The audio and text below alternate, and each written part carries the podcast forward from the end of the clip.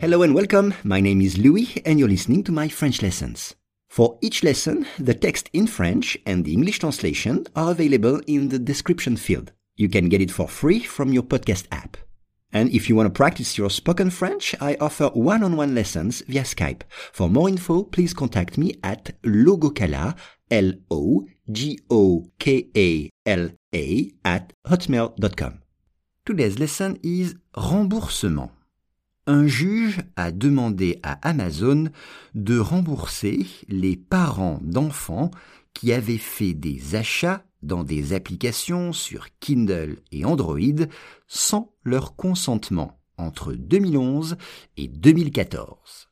Once again, un juge a demandé à Amazon de rembourser les parents d'enfants qui avaient fait des achats dans des applications sur Kindle et Android sans leur consentement entre 2011 et 2014.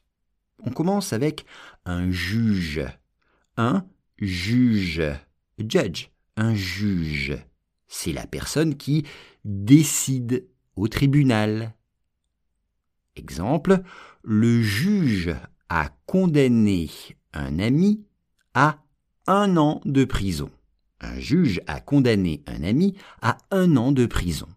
On peut dire un juge ou un magistrat. Un juge ou un magistrat. Rembourser. Rembourser. C'est le verbe en ER, to refund en anglais. Exemple, je ne suis pas content de mon achat. Je veux être remboursé. Je ne suis pas content de mon achat. Je veux être remboursé. Les parents, parents, d'enfants, un enfant, a child, qui avait fait des achats.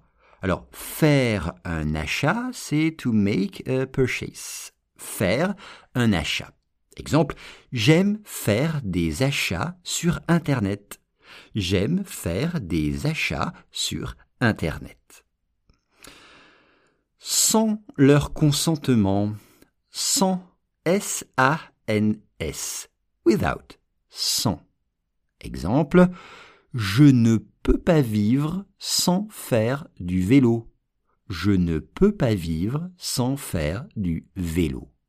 Ou bien, sans argent, il est difficile de voyager. Sans argent, il est difficile de voyager. Et enfin, le consentement. Le consentement, c'est le fait d'être d'accord, d'accepter. C'est ça le consentement, consent en anglais. Exemple, tu n'as pas mon consentement pour dormir à la maison. Tu n'as pas mon consentement pour dormir à la maison. Ce qui veut dire, je ne veux pas que tu dormes chez moi.